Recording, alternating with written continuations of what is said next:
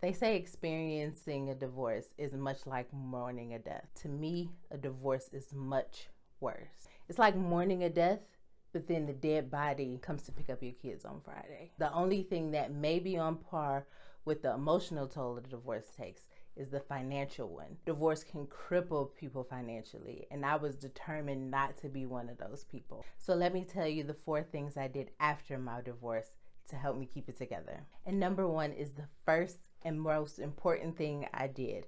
So stay tuned. Number four, I had less money coming into the house, so I had to go and get more. I just said it like it's easy, I guess. it's not easy, um, but it's a simple thing to do. Now, let me set the pre-divorce scene for you, okay? I had a budget kind of. I was following Ramit Sethi's philosophy where I made sure my bills and my major monthly expenses were set aside and then the rest goes to guilt-free spending. My ex and I made almost the same amount exactly, so we split bills evenly. And that meant about a fourth of my income went to our joint account and then the rest I got to spend. And oh, did I spend? I was working downtown, so I would go get Starbucks every day. A typical week involved going out to lunch multiple times.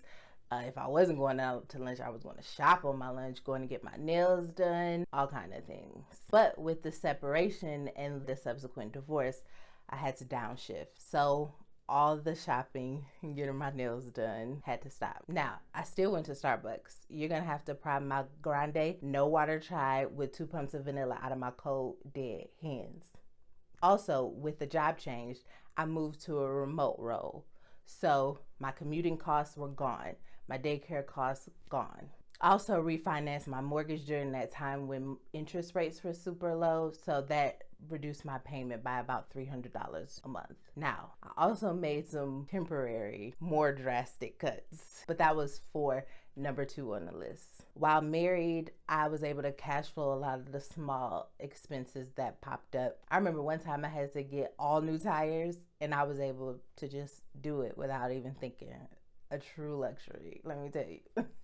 I had actually been trying to save an emergency fund since I paid off my debt in 2016, but I hadn't been able to actually make any headway. The reason is a ridiculous story that I'll save for another day. But when my ex and I separated, I had to make that emergency fund a priority ASAP. And so I had to sit down with my daughters, who were 13 and 7 at the time, and have a hard conversation.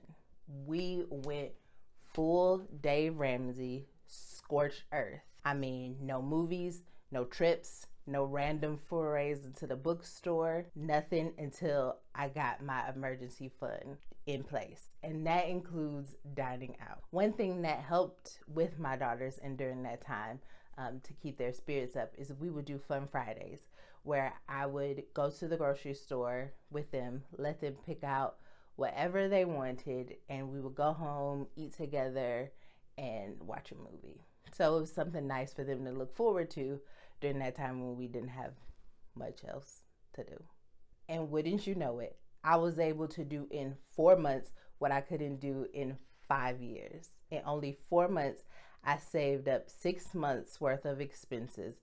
And that was even before I got the new job. And none of these things would have been possible without number one on the list. Back to the story. My ex and I separated in May. In June, I went to Ashley Furniture Home Store and bought a craft table for a space that was empty because of some of the furniture he took with him.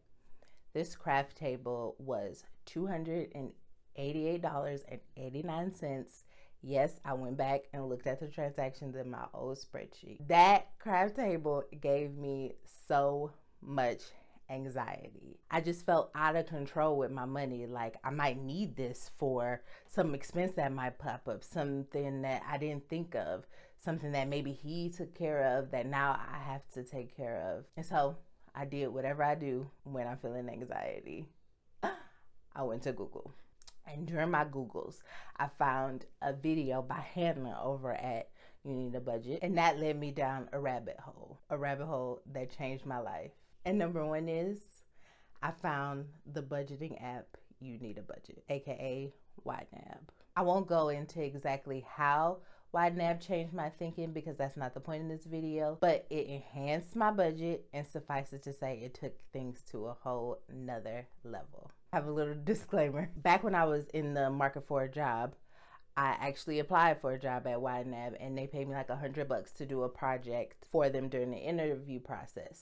I didn't get the job, their loss, but they did pay me. So that's my financial disclosure. If that's a conflict of interest, you decide. Finding that app was literally a miracle.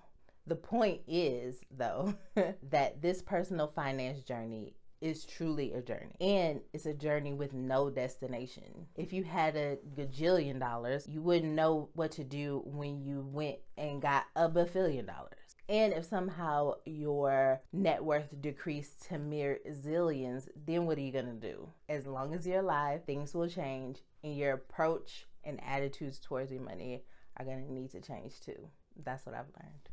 Thanks for watching.